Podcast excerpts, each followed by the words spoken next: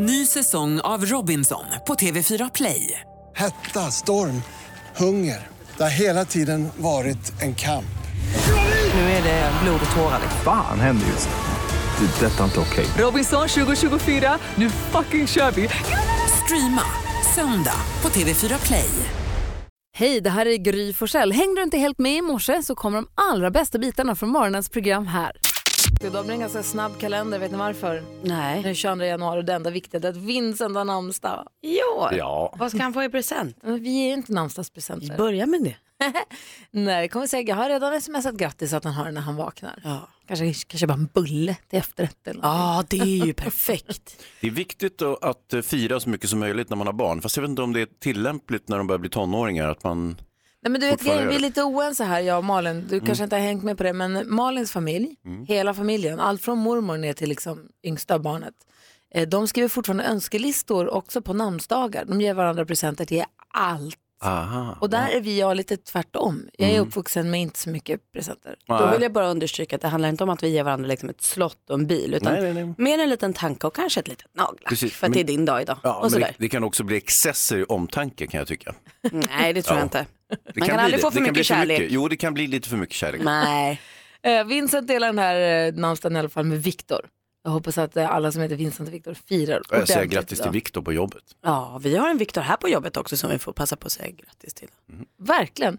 Så det är helt enkelt eh, grattis alla ni som har någonting att fira idag. Det är den 22 januari. Vi börjar gå varvet runt i rummet. Ska vi börja med Malin på en gång kanske? Ja, alltså jag måste ju erkänna att jag är en hantverkarbluff. Det är så himla, himla, himla tråkigt. Är du en fuskbyggare? Ja, men det känns nästan så. Jag har ju gått och lurat mig själv att jag, säger jag kan det här med hantverkeriet nu. Det, det har här- ju hamrat in här i veckor. Exakt, exakt, Du satt exakt. ju här och sa, kan vi prata om hur bra jag är på? Exakt, Ja. och, och det är jag ju. Jag har ju målat skitfint och sådär. Men jag har ju också gått och fått alldeles för stort huvud i det här och tror också att jag kan saker i byggbranschen. Så i lördags, så vi har kaklat hemma i helgen. Och då ska vi också koppla i en ny blandare i köket och då bad min pappa mig åka och köpa mutter och kona som man säger.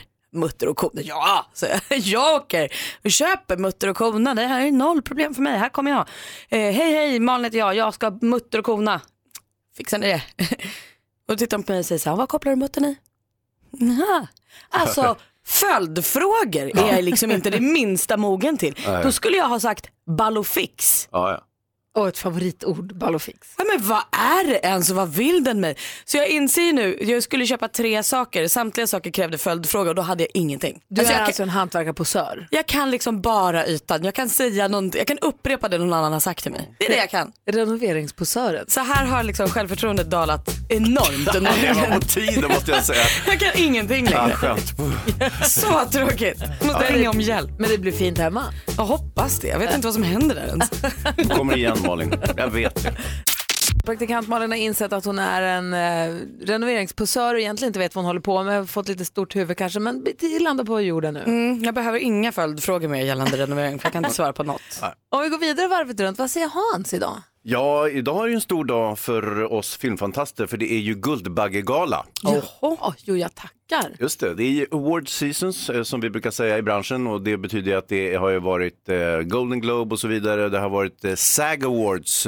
Alexander Skarsgård inkasserade ytterligare en plakett för sin, Och vad är SAG Awards? ja det är s- Screen Actors Guild. Just det. Mm. Ah, okej. Så alla, alla branscherna har ju en guild sådär och den, den är jättefin för att det är skådespelarna själva som delar ut till skådespelare så den har ett stort anseende. Ja, Och det är fortfarande Big Little Lies som han hovar in priser för. Helt korrekt, han spelar den ondskefulla äkta mannen där.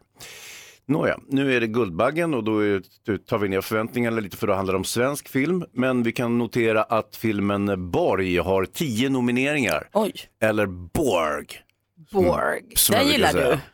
Ja, särskilt när man säger Borg. Och det är många som är upprörda över att Borg fick så många mer nomineringar än- internationellt erkända The Square. Ja, just det.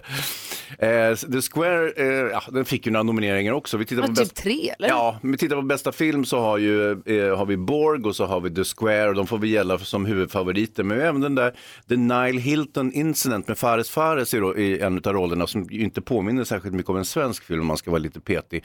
Eh, och sen har vi den här Korparna eh, som, eh, ja, mm, ja, och sen Sameblod som också har gått eh, Alltså hyfsat bra. Mm. Det, vi, vi kan inte göra filmer om indianer och cowboys i Sverige, men vi kan göra om samer. Men det där priset, ja det borde vi verkligen göra för där har vi betett oss jävligt illa. Men det, det här handlar inte om huruvida filmen har gått bra eller inte. Alltså det har ju Nej, ingenting nej, att göra med hur många biljetter den har sålt. Nej, nej, inte alls.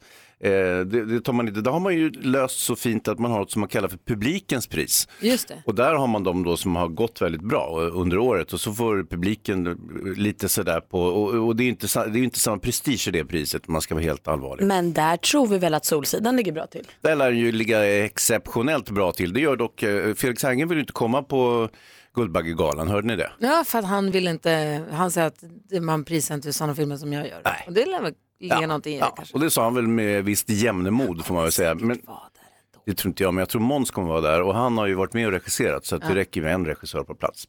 Ja, så det, det blir lite spännande. Det blir ju Petra Mede är en programledare. Precis, jag trodde hon hade bytt och gått över till TV4 så jag blev så överraskad att hon skulle göra den här igen. Jaha, ja, det där är inte så noga. Nej, kanske inte är så noga längre. Ja, vi tv-tittare bryr sig inte ett skvatt Nej, om det- vem som är var och hit och dit. Men du Hans, är du peppa? Har du Guldbaggepeppen? Är det kul? Ja, lite tycker jag. Det, det är alltid roligt att se. Det är lite grann som att se någon köra av vägen. Alltså, det, det är spännande, men det är, inte, alltså, det är inte jättekul. Med tanke på att det, det är en olycka ändå. Jaha, det var, det var ju inte så bra. Nej. Vi pratar skolfusk när man, när man har blivit påkommen med det. Elin är med på telefonen från Linköping. God morgon. God morgon. Hej, berätta, när blev du påkommen med skolfusk? Eh, Det var så att eh, jag skulle skriva eller lämna in en SO-uppsats Ja. till min lärare och eh, jag läm- eh, tog min storebrors uppsats. Jag tänkte han hade ju fått bra betyg på den. Smart. Eh, Så jag lämnade in den. Tyvärr hade vi samma lärare. Aj Hon sa, att hon, hon sa att hon må vara gammal men att hon kommer ihåg uppsatserna. Så Ja, herregud, hur dum kände du dig? lite lagom sådär. Var du tvungen att berätta för mamma och pappa och sådär? Nej, hon sa att eh, om jag skulle fuska någon mer gång så var det bäst att inte ta någon av eleverna hon hade haft. Nej, det ligger Nej. någonting i det. Det är ett tips, vi tar det med oss. Ha det så bra. Ja, detsamma. Hej. Hej, hej. Hans Wiklund. Ja, När du blev påkommen med herregud, jag fuskar mig igenom hela skolgången. Var det så? Och universitetet. Nej. Oh, ja. Hur? Nej, men på alla upptänkliga sätt. Men jag, kom, jag blev aldrig påkommen. Aldrig? Nej, nej, nej. Jag fuskade precis Okej, allt får jag skrev. Fusklappar gjorde, ja men jag kan väl säga min, min bästa grej, det var när jag fuskade mig in på en utbildning. Eh, jag hade sökt, eh, inte sökt filmvetenskap och eh, så gick jag dit till uppropet ändå. Och så frågade läraren efter ett tag, har, är det någon som jag har glömt nu, inte ropat upp av ni som har kommit in på den här kursen? Eh, ja, jaha, vem är du då? Jag heter si och så, sa jag och så var jag inne. Nej! Utan att ha sökt ens. Så gjorde faktiskt Alex också med gymnasiet. Ja, du ser. Han kom inte heller in, han Nej. gick dit bara. Ja, det var att gå dit och hänga på låset. Blivit Tjena, något fel här, jag ska gå här. Ja, det är inget konstigt. Nej, Ja, det är sant. det är briljant. Jag hade ens tänkt tanken. Vi har en rektor med oss på telefon. God morgon Mårten. Ja, men god morgon, god morgon. Hej, berätta. Säg inte att du har fuskat. Ja, absolut. Eh, Jag gillar Hans Wiklunds i alla fall fusk där. Men jag har fuskat men aldrig blivit påkommen. Nej. Jag är så gammal så att man var precis livrädd. Så jag hade skrivit fusklappar eller på underarmar och så vidare. Jag kommer ihåg vartenda ord. Jag skulle aldrig använda fusklapparna. Nej, det är ju oftast så Det är ju det. Det är det som är fördelen med fusk, att man skriver omsorgsfulla fusklappar, men när man skriver dem så lär man sig ju samtidigt och då behöver du inte begagna dem. Exakt. Nej, så därför har i min eh, senare lärare och rektorgärning sagt till mina elever, ni får gärna fuska, men ni får fan inte använda det. Nej, precis. Alltså man får skriva fusklappen men man får Exakt. inte använda den. Det är, det är pedagogisk spetsförnuftighet. Verkligen. Vad säger Malin? Nej men jag blir imponerad för då är det alltså så att det är på skolan där du är rektor, där uppmuntrar ni till fusk så länge man inte använder det. Ja, Ja, det är perfekt. Perfekt. Superbra. Tack snälla Mårten för att du ringde. tackar. Markus med på telefon från Uddevalla. God morgon Markus. God morgon, god morgon. Hej, berätta när blev du påkommen? Du, jag gick i åttonde klass eh, och hade många prioriteringar som inte gällde skolan. Och så kvällen innan som en engelska-uppsats skulle vara inlämnad så fick jag lite panik. Gick in på nätet och surfade runt lite och skrev ut en uppsats där som jag visste var alldeles för avancerad för mig. Eh, ändrade den lite snabbt, tog bort de allra värsta orden. Eh, Alltså de finaste Och och krångligaste tog du bort. Du anpassade den till dig. Ja, precis. Ja. Och så lämnade jag in den dagen efter. Och så stod läraren och läste det här i några sekunder och frågade om verkligen jag hade skrivit det där. Ja, ja, ja, absolut. Eh, det är klart det är jag. Ja, sa hon. Och så tog det ungefär 20 minuter. Fick jag tillbaka uppsatsen som hon hade rättat. Eh, så, ja, det gick fort, sa jag. Ja, du förstår snart varför. Då visade det sig att jag hade skrivit ut min lärares C-uppsats ifrån högskolan. det stod bara IG med stora röda bokstäver och så att det ses hos rektorn. Ja.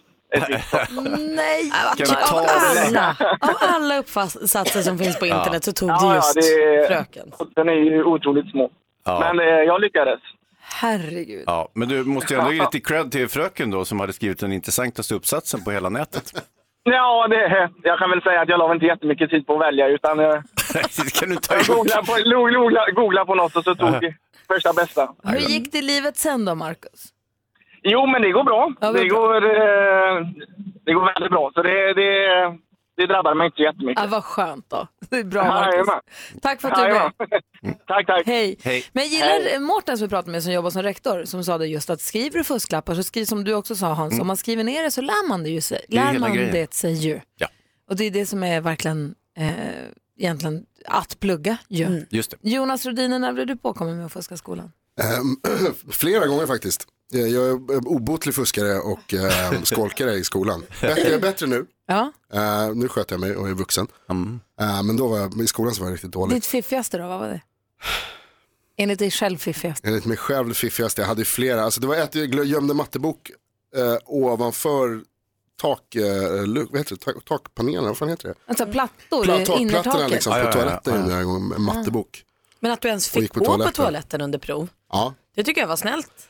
Jag, jag Naivt. gissar att jag spelade väldigt, väldigt nödig. Ja. Jag kommer inte Jag kan- ihåg exakt. jag Jag, kan kommer också- ihåg, jag blev, förlåt Hans, jag blev påkommen en gång så jag skulle skriva ut, jag fick uppdrag att skriva ut provet. Eh, det var på högstadiet. Läraren sa, på mitt bord så ligger provet, kan du gå och skriva ut det? Bla, bla. Men bredvid provet så låg även facit. Så jag skrev Men ut, alltså vad hade du för lärare?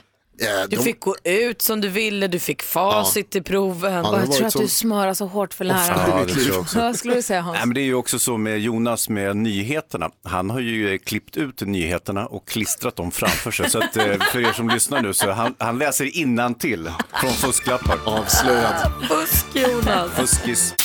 Alla som använder Instagram, räck upp en hand. Etta. Alla som har uppdaterat appen sedan december 2017, räck upp en hand. Då är det så här att då- kan man se, det här är väl mest egentligen för lurkare, sådana som inte vill visa att man är aktiv på Instagram. Den visar nu när du är, var aktiv senast, om du är aktiv just nu. Oj. Och det finns ju de som ibland inte lägger ut inlägg utan bara snokar runt för att titta lite grann. Då ser man att den här var aktiv senast igår men har inte lagt ut något på, vad då en månad? Aj då. Jag vet. Mm, det var inte bra. De som du har haft direct message med eller de som du följer, de som följer dig tror jag du kan se. Jag tänkte jag dela en artikel som visar exakt hur jag får stänga av den här funktionen om man är intresserad av det. Ja, det måste jag ha. Jag lägger jag delar den på vår Facebook-sida som heter Gry med vänner. Så kan ni gå in och kolla där. Puh. Det är lite, bara så här heads up för de som tycker Ja, att det känns lite viktigt. jättebra. Vad säger Jonas? Kan du även skicka den privat? För jag vill inte folk ska se att jag är aktiv på Facebook. Du har även privat konto, eh, Rodine. Ja, Jag har ett särskilt. Jag kan skicka den till dig också privat, inga problem. Eh, Det är ett litet tips bara. Malin, Ja visst, kändisarna, känner kändisarna, vad gör de då? de är arga och sånt. Oj då. Ja, men jag ska berätta. Det är Shirley Clamp som är mest arg ser jag i tidningen idag för hon eh, är inte med i Melodifestivalen. Fastän hon sökte så fick hon inte komma med. Oj. Och det hon nu är upprörd över är egentligen inte, jag tror att hon förstår liksom att man gallrar men det hon blir upprörd över är att artister så som Robert Gustafsson och Edvard Blom är med. Eh, hon kan tycka att varför tar man med en kock istället för en så fantastisk artist som jag. Eh, och någonstans kan jag förstå henne, Shirley sjunger ju superfint och det är ju ändå en sångtävling. Nu går vi vidare. I helgen nåddes vi av superglada nyheter gällande Ed Sheeran. För han och hans flickvän Cherry har ju förlovat sig. Så kul. Ed skrev på Instagram att förlovningen skedde strax före nyår och att allt är toppen. Han skrev eh, “We are very happy and in love” och det vill man ju vara. Ed och Cherry de har ju känt varandra sedan de var 11 år men så länge har de ju inte varit tillsammans. Men Jo, de har ju liksom känt varandra Hur kommer de ha det? Nej men det har de inte. Många har också spekulerat lite i varför Björn Skifs har ett smycke som ser ut som Tors hammare runt halsen. Vissa har till och med dragit det så långt och ifrågasatt, så här, är Björn Skifs, eh, Skifs nazist? Eh, ja men det har folk sagt alltså. eh, och nu så fick Björn frågan själv och då sa han så här, nej det är verkligen inte, det här har ingenting med det att göra. Det här köpte min son till mig på medeltidsveckan i Visby så jag har det bara för att jag fick det av mitt barn. Skönt, Verkligen. tycker jag. Sluta vara taskig mot Björn. Kommer Sherry heta Sherry Sheeran ifall de gifter sig? Det är så det blir. Älskar det. Grattis. Bob Marley hör på Mix Megapol på Mix tillsammans med Hans och Jonas också. Vad fint ni sjunger. Tack. Hörrni, vi hade lite eh, helgmys i helgen. Ja. Och så vid ett tillfälle så började vi prata om det här med otrohet i relationer. Det lät inte så här mysigt. Nej, men det är, ju, det är spännande att prata om. Äh, Det är inte ett dugg mysigt, men det är spännande att prata om. Och då började vi också prata om ifall det är så att man vet om att man känner ett par och man vet att den ena vänstrar. Vad gör man då? Eh, Ja, man måste liksom säga till. Men precis. Nej, man lägger ut det på Facebook. Och då började jag fundera på så här, det är ju jättemånga som har blivit bedragna. Och då undrar jag, hur fick, man hur fick du veta att du, blev, att du blir bedragen? Hur fick du veta att din partner var otrogen? En ganska kittlande fråga ändå. Ja, och hemsk. Det är ju, jag, kan, jag vill påstå eh, att det är så här tillfällen som man inte glömmer. Alltså oavsett om du kommer på eller så här, alltså lite så här, man vet vart man var, man vet hur det gick till, man vet alltid, alltid.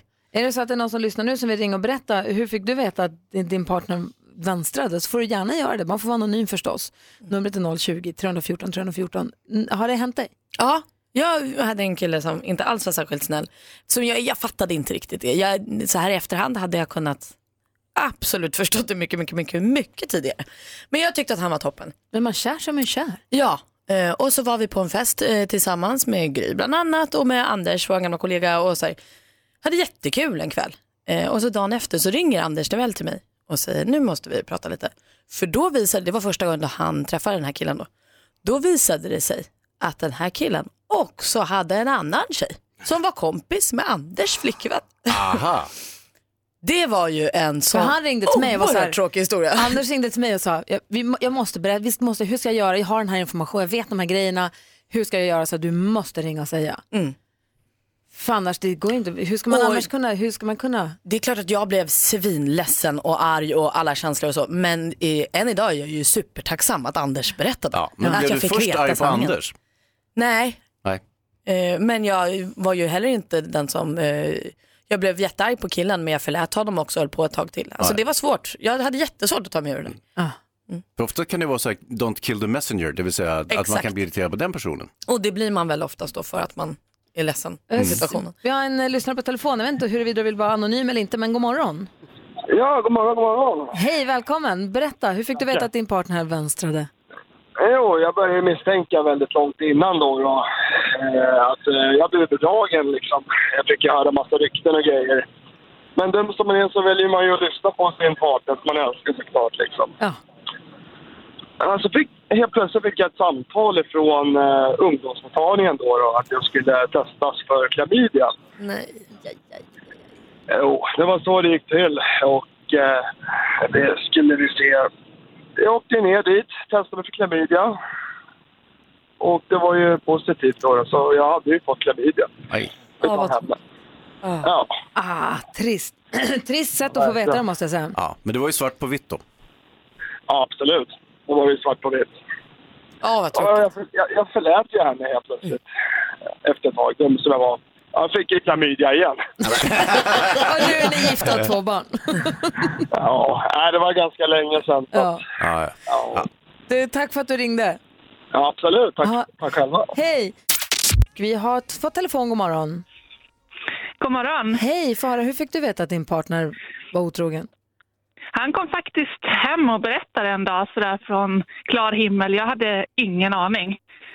Jag eh, var hemma med vår eh, dotter och var mammaledig. Hon var 13 månader då. Men han berättade att han hade en eh, jobbet han hellre ville vara med. Så ja, han, han bara bröt upp allting och, och var med henne istället. Och de, de har två barn och byggt hus nu tre år senare så det gick i raketfart där. Och det kan jag tänka mig måste kännas för jävligt, men är det ändå inte skönt att få veta att du fick veta det från honom själv och ganska direkt, snarare än att det gick två, tre år och du fick veta det bakvägen sen alla andra visste? Jo, eh, jag, eh, de, de hade väl hållit på ett halvår ungefär. Och eh, dagen efter jag hade fått reda på det här så satt jag och ringde runt till varenda människa som vi kände båda två. Och eh, han hade varit jätteduktig på att hålla det hemligt så det var ingen som visste. Så att det var ju skönt att jag kände att det var inte bara jag som var korkad. Nej. Vilken Nej, jäkla grej. alltså. Du, tack för att du ringde och berättade ändå. Tack så mycket. Hej! Hej. Hej! Hej Maria också med på telefon. Hallå! Hej! Hej, berätta! Ja, jag var på utbildning och kom hem en dag för tidigt. Au. Nej! Och vad sa han? Vad fanns där? Ja, i vår säng var min bästa väninna och min man. Eller jag menar vad bra att du ändå fick veta, men... Ja, vad det arg var du ska lite vara. tufft. Ja. Jag var vansinnigt arg. Det är över 30 år sedan nu, men jag är fortfarande arg på det. Ja, jag förstår det. Eh, vad sa han i det ögonblicket? De sa inte mycket. Jag kastade ut honom och sängen. Jag förstår det. Men hon stannar kvar. Och sen eh, vart jag stående med ett hus. Som en jäkla filmscen alltså. Ja, det var inte kul. Nej, Nej, jag förstår vilken det. mardröm alltså. Du, tack för att du ringde och berättade om det. Ja. Ha det så Tack bra. själv. Hej. Nej. Hej. Men det är, för det är så hemskt, för det är så livsavgörande och det är så, eh, det är inte, alltså. Nej, det, går, nej, men det förändrar ju allt, det går ju liksom inte att få ogjort. Nej, det är men ju det, är det som är så tråkigt. Och, allt, det fina med ett förhållande är ju tilliten och respekten och det Ja. och den försvinner ju alltså på en sekund. Tänk om han hade sagt den där, it wasn't me. Vi har vår stormästare Maria med oss på telefon. Hur är läget med dig då? Bara bra tack. Hur har helgen varit? Ja, Väldigt lugn och skön. Vi hade ett fantastiskt väder här nere på Varaslätten igår så att eh, det har varit en härlig vinterdag. Oh, vad fint. Maria, vi har ju på morgonen pratat lite grann huruvida man har fuskat i skolan och möjligtvis blivit påkommen. Eh, hur, har- du har ju också en gedigen utbildning bakom dig. Hur är det med fusket? Ja, jag försökte allt fuska någon gång där men då blev man så nervös och blev påkommen så man använde inte sitt fusk. Men det har nog alla försökt va? Fredrik är med och utmanar dig från Danderyd. God morgon Fredrik. God morgon, god morgon. Du plockar upp här nu den kastade handsken och ska vara med och tävla i, i tävlingen som vi kallar duellen. Mix Megapol presenterar Duellen.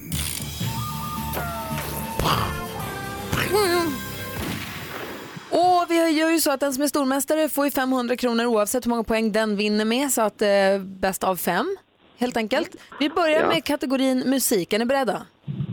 Ja. Om man, ni vet att man ropar sitt namn högt och tydligt när man vill svara. Mm. Perfekt, då kör vi. musik.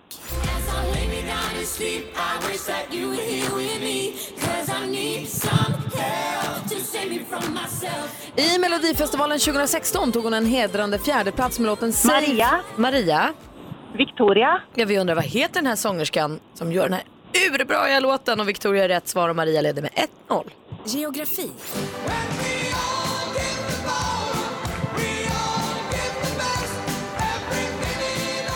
Ja men visst är det poprockgruppen Opus med jättehitten från 1985, Live is Life, än idag mycket populär i, låt måste jag säga. Opus bildades i Graz, Österrikes näst största stad under 1970-talets första hälft. Vad heter Österrikes allra största stad? Maria. Fredrik. Vin. Wien är helt rätt svar. Det är Österrikes största stad och där står det 1-1.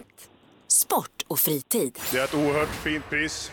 Jag vill tacka mina närmaste, min familj, min enastående tränare Weston Hafstensson, min manager Hans Yrike. För prick en vecka sedan så gick kanske som bekant årets upplaga av Idrottsgalan av stapeln i Globen och Sveriges Television. Sara Sjöström fick ta emot pris som årets kvinnliga idrottare. Årets manliga idrottare, det blev ju Daniel Ståhl. Inom vilken friidrottsgren är han? Maria. Maria. Diskus. Han kastar diskus gör han Daniel Ståhl. Snyggt jobbat. Det står 2-1 till Maria som nu har matchboll. Film och TV. I'm Molly Bloom. Do you know about me? I read your indictment after I got your call last night, and I bought your book. Här är ett klipp från ett bioaktuellt drama, Molly's Game på biosen i fredags. Jag läser citat då. Det är den spännande verklighetsbaserade historien om Molly Bloom, landsåklagerskan, äh, landslagsåkerskan i puckelpist som efter en svår fallolycka sadlar om till slipad pokervärdinna för filmstjärnor, sportgiganter och makthavare. Som Molly ser vi Jessica Chastain, säger man så? Ja. Men vilken Idris gör rollen som... Fredrik. Fredrik. Idris Elba.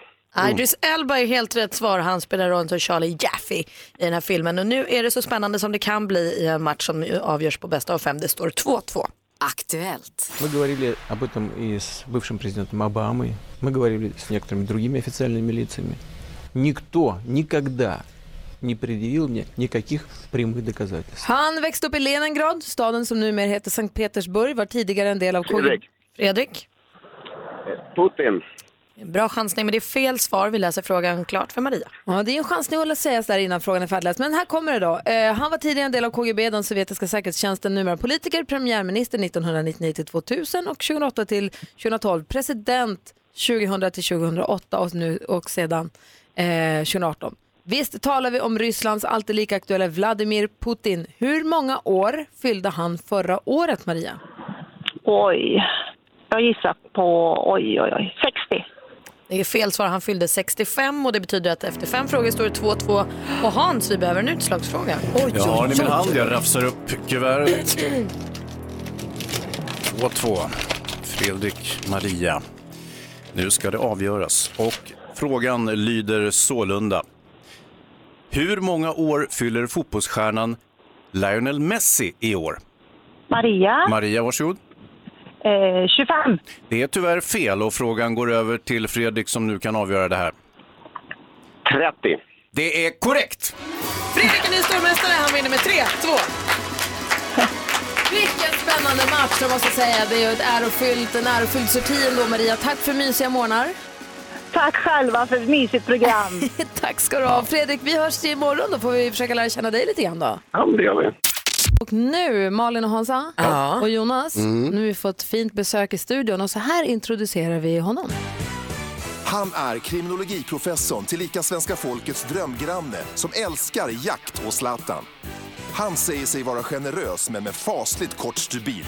Vi ser honom i Veckans brott, vi säger god morgon och varmt välkommen tillbaka till Leif Gustav Willy Persson. Ja, Yay! Bra! Hur är läget? jo, det är ingen fara. Jag, det där med att jag älskar Zlatan, det är väl ändå att i. Men, eh, jag har träffat honom några gånger. Och, Hur är han då? då? nej, jag är svårt förtjust i honom kan jag säga. För att han är så fenomenal fotbollsspelare. Och sen, han är, försöker inte direkt så att säga vara, vad heter det, PK, politiskt korrekt. Nej, inte Nej, ödmjuk det heller. gillar jag på något sätt. Han, han går sin egen väg. Hur blir han mot dig? För jag kan tänka mig att... För, jag, han, Han är fylld av respekt, för det är de på något konstigt vis. ja, men jag kan allt. tänka mig att till och med han blir lite som en pojke med mössan i hand mot dig.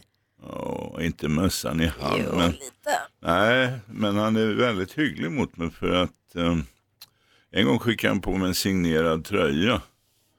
Där det stod att det var till mig från honom med anledning, en lång text. Och då spelade han Juventus. Och var har du den tröjan nu? Ja, när en gång, det blev ju, jag har ju sådana här söner och svärsöner som är tokiga i fotboll. Så det utbröt ju krig mellan dem. Alla vill ha den. Men det, den gick till en av dem, den gick ju inte att dela på. Så att, Du valde din favorit. ja, sen blev jag klar över vad en sån där kostar på nätet och så där. Så den är numera inramad i glas och hänger på något sånt där, ja, från taket. Jo, ja, så lite sådär va. Så att um, det, är, det är svårt att inte gilla en sån person. Verkligen. Du, vi pratade om skolfusk här tidigare i morse. Första februari är sista datum för ansöka om att göra högskoleprovet, Mm. den första omgången. Och då jag har gjort prata det en gång faktiskt. Hur gick det där då? Ja, jo, jo då, jag var lärare på universitetet, men inte så gammal. Och då fick den här studenttiden för sig att de skulle, det var nytt då. Eh, och då skulle de testa det där på mig och rektorn på universitetet. Och, och, och eh, jo, när jag hade honom som rönningsmärke och sen dess tyckte rektorn han, han, jo, han hade, tyckte väldigt illa om mig. Men vi pratade skolfusk förut. Har du blivit påkommen med att fuska i skolan någon gång? Nej, det har jag faktiskt inte. Det kan bero på att jag inte har fusk. Har du aldrig fuskat på ett prov, Leif? Det finns i alla fall inga bevis. Eh, jag måste tänka, eh, ja kanske någon gång. Ja, kanske. Men inte som jag minns. Jag har inget svårt att berätta om sånt. Nej. Eh, Det kan inte ha varit vardag om jag säger så. Jag förstår. Det är väldigt roligt att ha dig här. Jag tänkte, vi har massa frågor. Dels handlar det om fascination, vår fascination för eh, läskiga, alltså verkliga händelser. Precis, jag tänker att Leif är väl en god man som, som någon att svara på varför vi blir så fascinerade av mord och brott. Crime-intresset som eh, blir större och större och större. Eh, dessutom så tänkte jag fråga lite om tips här nu när vi har den fattigaste, de fattigaste dagarna på året. Jag skulle vilja få tips om det perfekta brottet lite senare. Får fundera lite på det. Som alltså kan tjäna pengar på det. Ja, ja, exakt. Stöten. I helgen som gick så såg jag klart nu filmatiserat, alltså den, de tre delarna, den, den tredje delen av Den döende detektiven. En gång till, Den döende detektiven som SVT har gjort som en miniserie, din bok. Ja. Hur mycket inblandade du i en sån produktion? Nej, ingenting alls. Får du vara med och tycka om Rolf Lassgårds? Ja, jag, jag undviker. Jag, jag säljer ju då rätten till att göra manuskript på boken. Och, och, och när jag har gjort det så tycker jag då är det upp till dem. Men har du tittat på det? Tycker du att det blev bra? Ja, ja, det är klart jag tittar på det. Det, det är ofrånkomligt. Men jag har inte tittat på det förrän någon annan. Vad tyckte du? Jo, jo, helt okej. Visst var det bra? Ja, ja, det bästa som har gjorts på mina böcker, för nästan alla är väl filmatiserade, det är ju Mannen från Mallorca som Widerberg gjorde, Ja. tyck, tycker jag i alla fall. Ja, jag, ja, men jag tycker också det. Eh, Mannen från Mallorca är ju överlägsen. Jag noterar en grej med Lassgård den här gången i Den döende detektiven så börjar han mer och mer spela Leif GW Persson och Oh, mindre och ja. mindre Johansson. Ändå har jag tänkt på det. Ja, det, det är åtminstone kritiker som har varit inne på det. Hur de nu kan vara det eftersom de aldrig har träffat mig. Va? Nej. Så det är lite... Det är De har ju lite, sett det på men TV. du har ju träffat mig. Ja, jag har ju träffat dig. Ja. Ja, ja, nej jag reagerar inte på det. Det, finns något nytt. Han är ju, måste vara 25 år yngre än jag. Men där finns någon yttre likhet kanske. Vi borde göra någonting åt vår vikt. Och så. Hur länge har ni, Hans Wiklund, du jobbar med Veckans brott Ja. som Leif och eh, Camilla Kvartoft eh, leder. Mm. Hur länge har ni känt varandra, ni två? Ja, så- ja, jag vet inte hur länge vi har gjort programmet, men fem år är det väl? Kan jag tänka mig. Det är ju ofta så att... Nio år har vi gjort program. Nio? Ja. men då är jag åtta år då. ja, tiden går fort när man har roligt och det är ju så. Många säger så här, åh jag skulle vilja bo granne med Leif, jag vill åka på semester med Leif. Han är väldigt populär på det sättet, men det är inte någon som säger att de vill jobba med Leif. Men det kan jag säga. Jag tycker det är ett drömjobb att jobba med Leif GW Persson. Eh, och det, är- ja som sagt, folk vill kanske inte jobba, de vill hellre åka på semester och bo granne och sådär. Ja, och det är ju tveksamt också. Så att, eh, som jag, jag har ju till att börja med nästan inga grannar. Nej. Så, och, och jag vet inte, de kan ju knappast ha vittnat om det här. Jag försöker ju vara hygglig mot dem. Grannsämja är bland det viktigaste som finns. Ja, men gud vad grann osämja kan vara så himla Ja, dålig. ja. Och det där med att åka bort, ja det tror jag de skulle... Hade de varit med om det så blev det nog en engångsupplevelse. Nej, vi måste prata Veckans brott här Jo, lite jo, senare. men, ja, om, han, om han nu hade någon sån här utmärkelse. Sveriges mest frånvarande person att åka bort med på semester. Då tror jag att jag ligger väl Men jag, jag, har åkt på, jag har åkt på arbetsresa med Leif, för bland annat till Köpenhamn och jag, åh, vi hade så himla kul så det liknade Ja, ingenting. men det var det väldigt var festligt. 24 timmar. Jo, men det var bra 24 timmar. Praktikant Malin har ju nu renoverat mycket under, från hela jullovet och då också lyssnat mycket på så här mordpoddar och crime-radio. Ja men verkligen, jag har helt gått upp i, i olika mordfall och rättegångar och man, då får man också höra klipp från liksom, eh, förhör och, eh, Och det här är ingenting du brukar göra? Nej, nej, det här är lite nytt för mig. Jag har alltid tyckt att eh, liksom, Veckans brott och Efterlyst och sådana program är kul. Men nu känns det som att jag har tagit ett steg längre. Och det jag undrar då Leif är vad du tror är det som gör att vi blir så fascinerade av saker som är så hemska. Att vi möter det och lyssnar på det och läser om det Eh, fastän det är liksom totalt mörker. Jo, jo, men eh, ett skäl är nog att man inte är personligen berörd av det. För att då skulle man ju, då skulle känslorna bli andra. Va? Så att, att det är läskigt och ibland tyvärr underhållande. Och sen så är det samtidigt säkert. Eh, att vara involverad i det är ju inte det. Va? Då, då blir det en helt annan upplevelse av det. Så att det kan nog vara en förklaring. De flesta människor tror jag lever ju ett ganska... Det är inte så att jag såg att i partiledardebatten var ju brott den stora frågan. Det var det enda de tjatade om i stort sett. Och det, det, det är för mig obegripligt som har hållit på med det hela eh, mitt vuxna liv. För att det är ju inte så i människors liv. Va? Människors liv handlar ju inte om brott hela tiden utan det handlar ju allt väsentligt om annat. Men, men Så du menar att det är populistiskt av dem att prata om det, att jag ägnar så Nej, mycket... inte populistiskt. De, blir, de hamnar väl i något. Med, med, I media, så vad är det där? Och ja, det är idrott naturligtvis och så är det brott och så är det eh, bantning och samtidigt en massa recept som gör att man måste banta och sådär. Det, är det, är väldigt inåtriktat. Självupptaget i någon mening. Men jag klagar ju inte för att jag har ju, jag har ju fixat en hygglig försörjning till mig. ja, det får man ändå säga. Ja, plus att det händer ju hela tiden nya saker som då ska... Apropå det, jag tänkte på veckans brott. Det var två, tre veckor sedan så var det ett avsnitt som ni gjorde som fokuserade mycket på gängbrottsligheten som ökar. Ja. Ni gjorde kanske inte en special om bara det, men det var, ni hade mycket fokus på gängkriminaliteten. Ja, det- Och sen kändes det som, för mig som bara konsumerar nyheter som en vanlig Svensson, så kändes det som att det liksom kom en våg av ännu mer gängbrottslighet i veckan. I, Ja, i, det men, nej. vilket det- ansvar har ni som jobbar med programmet? Ja, du, du du? menar att de skulle in, inspireras av sina recensioner? Jag vet inte. Nej, det tror jag inte på. Det här är personer, de, de är helt involverade i sin miljö. Jag tror inte de tittar på Veckans brott exempelvis. Jag vet många av dem tittade på Efterlys, men det var ju som, för dem var ju deras Hänt i veckan. Va? Där kunde de få se sig själva på övervakningskameror och sådär. Och, det, och vara med i tv, vilket var en stor grej. Va? Så att, det var mycket uppskattat. Men Veckans brott är inte, det är inte, det är inte upplagt på samma sätt. Så att, det tror jag de uppfattar som något sånt där eh, kulturprogram för Sven, äldre, äldre Svenne Banan. ja. Vilket inte är det sämsta. Det är verkligen Nej, det. jag tycker inte det. Va? Sen, om jag får hjälpa till att svara på Malins fråga där så är det ju så med Veckans brott åtminstone där Leif eh, pratar så är det så att han skänker en viss trygghet i en ond värld. Eh, han kan säga att, eh, eller du säger ofta Leif att så här, ja, men det här är väldigt, väldigt ovanligt och statistiskt och så vidare när du har eh, vetenskapsmannen eller professorns anblick på det hela. Eh, det här händer egentligen inte, men nu har det hänt, det är jätteläskigt, men ni andra som tittar på det här kan känna er trygga. Ja, ja, Och det är det man vill känna. Grovt våld är väldigt riktat. Det är väldigt Ja. personligt. Det är un, bara undantagsvis som oskyldiga drabbas. Det händer. På onsdag är det, 20, ovanligt. på onsdag är det 25 januari och det betyder att det, årets fattigaste vecka precis passerat. Folk har tomt i plånboken och tomt på kontot efter jul och nyår och excesser och julklappar och allting. Och då tänkte jag fråga alldeles strax om det möjligtvis är så att du kan hjälpa oss. Eller ja, jag tänkte be dig helt enkelt. Bara ett litet tips i all välmening på det, liksom det perfekta brottet. Ja, för att komma undan med mycket pengar. Ta det från proffset helt enkelt. Och så man ställer upp på det alldeles strax. Vi har Leif GW Persson i studion, vår favoritprofessor. Jag undrar nu, när man har fattigaste dagarna på hela året och man ska, om man planerar en perfekt, det här är ju ingenting jag menar på allvar, vi vill ju inte uppvigla till, känns som vi har pratat om hur man kommer undan med skolfusk och hur man ska göra det bästa brottet, det är inte riktigt det. Men om man ändå leker med tanken, Mm. vilket är det perfekta brottet Leif? Den perfekta stöten?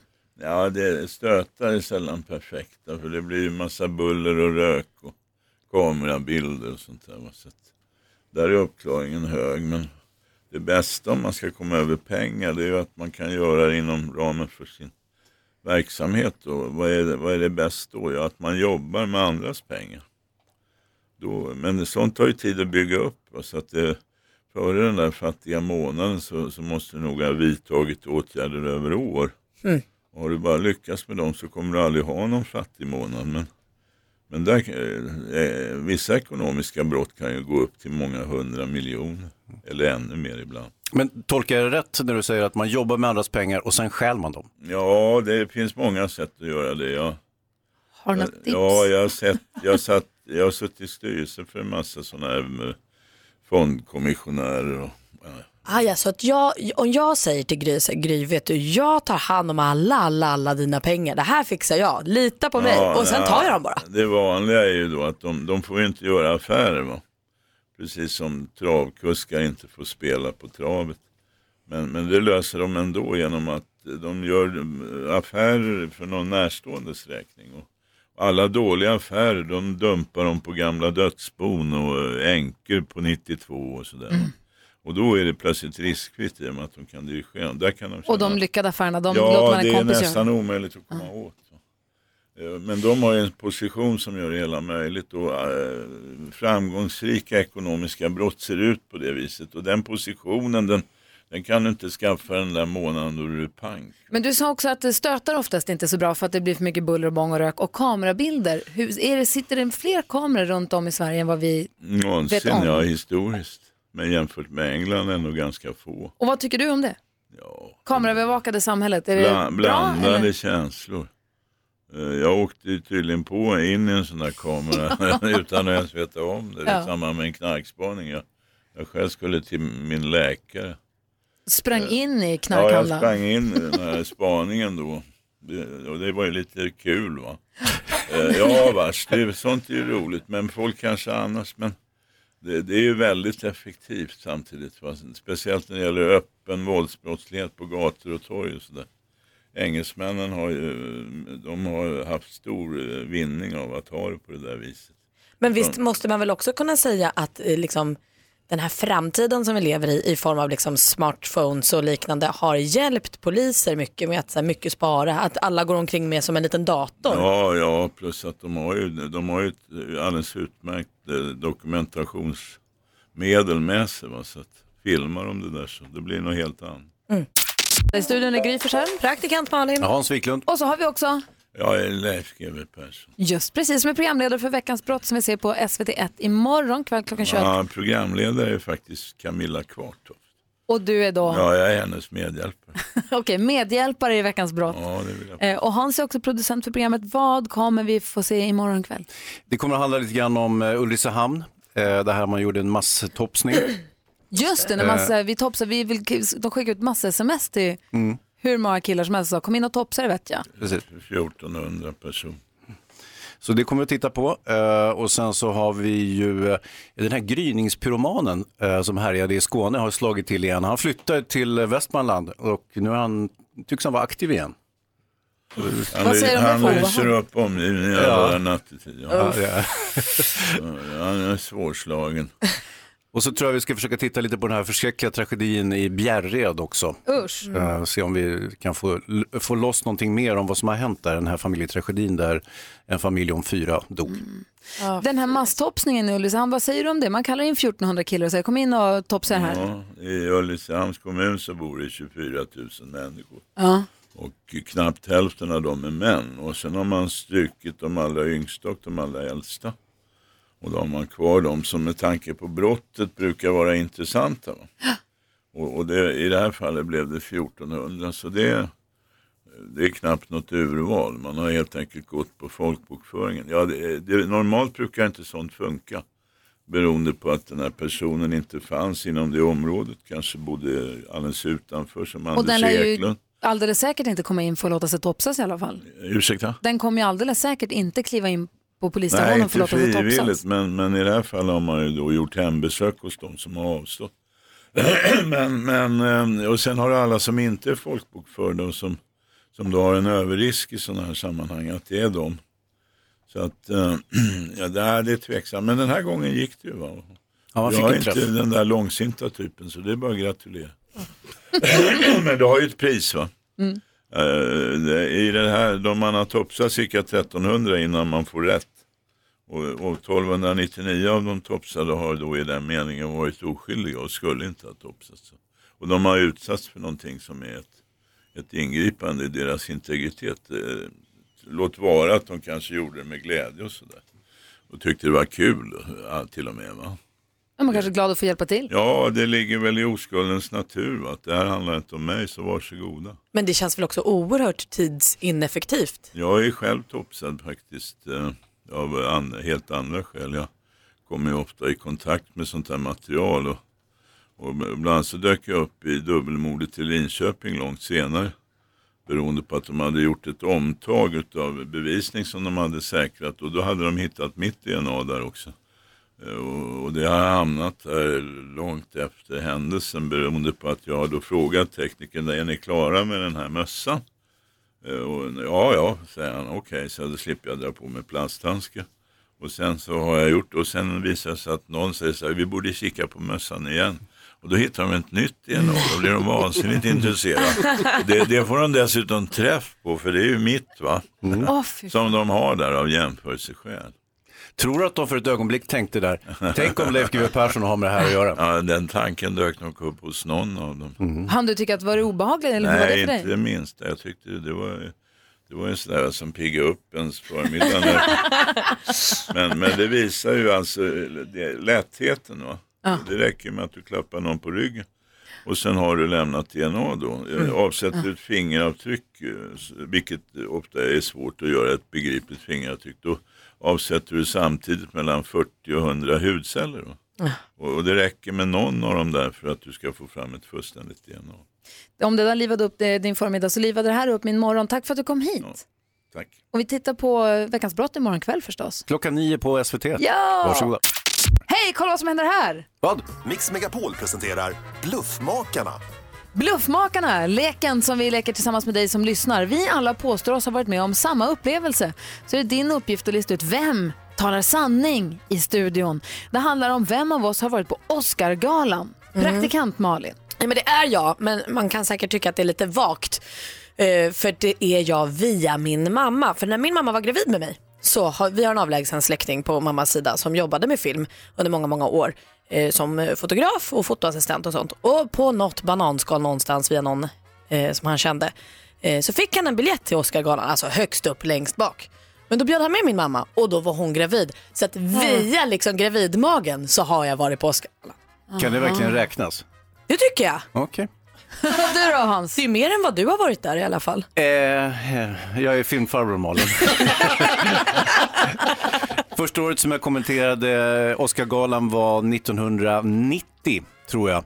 Eh, och då sändes den också på tv i Sverige för första gången på många år. Den gick på eh, Filmnet, tror jag det hette då, på den tiden. Och sen så eh, kommenterade jag Oscargalan, jag tror kanske åtta eller tio gånger i rad. Ehm, ja, jag behöver väl inte säga så mycket mer än så. Nej, det är jag som har varit på Oscargalan. Det finns ju inget eh, område jag inte har jobbat inom när det gäller tv. Jag har gjort program om motorsport, om vilda djur, om tjejgrejer, om film faktiskt. Och var eh, röda mattan-reporter på Oscargalan och fick då också vara med i de här intervjuerna efteråt med vinnarna. Jojo! Mhm. En av oss har varit på Oscargalan. Malin säger att hon var där i sin mammas mage. Eh, Hans säger att han var där, eh, när då sa du? Från 1990 fram till 2000 mer eller mindre konstant och kommenterade galan. Och jag säger att eh, jag har faktiskt varit där som eh, reporter på plats. Vi har med oss Pelle på telefon. Eh, hallå? God morgon. Hej, vem tror du talar sanning här? Nej, jag tror på Hans. Hans, har du varit på, på Oscargalan? Jag har kommenterat Oscargalan ett tiotal gånger. Jag har däremot aldrig varit på plats. Jag har gjort ett så kallat off-tube, det vill säga att man sitter, jag har suttit i London, jag har suttit i Stockholm och kommenterat eh, från eh, tv-bilder. Alltså dubbelbluffmakare är Ja, du. Aj, aj, aj. Vi har Erik med på telefon också. Hallå där. Hallå, hallå. Hej, vem tror du talar sanning? Hej, jag tror att det är Gry Forssell. Och då tror du helt rätt! Yay! Jag var ju där som röda mattan-reporter och fick vara i de här rummen på presskonferensen efteråt och intervjua vinnarna. Det var fruktansvärt. Det var 95. Det var skittrist. Jag hade en klänning som gjorde jätteont och folk var helt galna. De här röda mattan-reportrarna är inga trevliga människor att umgås med det kan säga. Nej. Slogs gjorde de. Ja. Jag var 95 när Forrest Gump eh, fick så mycket priser. Träffade du Tom. Hanks? Ja, det enda Nej. folk frågade var Who are you wearing? Det var Ja. enda folk ville veta vad de hade på sig och vad de hade, hur de hade klätt sig. Men, Och så. men såg du någon superduperstar som du blev så här, shit på riktigt, finns du? Jag såg Keanu Reeves bakom det här huset som galan är i. Som innan, långt, några timmar innan när vi var där för och han skulle väl göra något. Han stod och tog en cigarett. Oh. Och då, var, då kändes det som att han var mer på riktigt. Ja, så han var en riktig människa. Du Erik, vad var det som avslöjade mig? Eh, jag har för mig att jag känner igen det. Ja, du ser. Ja. Det är bra att du har koll. Du kanske hade oturen att se det där tv-framträdandet. Fan vad dåligt det var. Det var verkligen fruktansvärt. Du får en, en eh, kaffemugg som står Mix Megapol, så här, ta med kaffemugg. Kanon. Kanon säger vi Vad att du kul. lyssnar. Ha det Erik. Ja, tack detsamma. Hej! Grattis. Hej, hej. Hej då. Bluffmakarna är roligt. Riktigt bluffiga. Min ljug, mitt ljug var jättebra. Ja, så där lät de enligt oss bästa delarna från morgonens program. Vill du höra allt som sägs så då får du vara med live från klockan sex varje morgon på Mix Megapol och du kan också lyssna live via antingen en radio eller via Radio Play. Ny säsong av Robinson på TV4 Play. Hetta, storm, hunger. Det har hela tiden varit en kamp. Nu är det blod och tårar. Fan händer just nu. Det. är Detta är inte okej. Robinson 2024, nu fucking kör vi! Streama söndag på TV4 Play.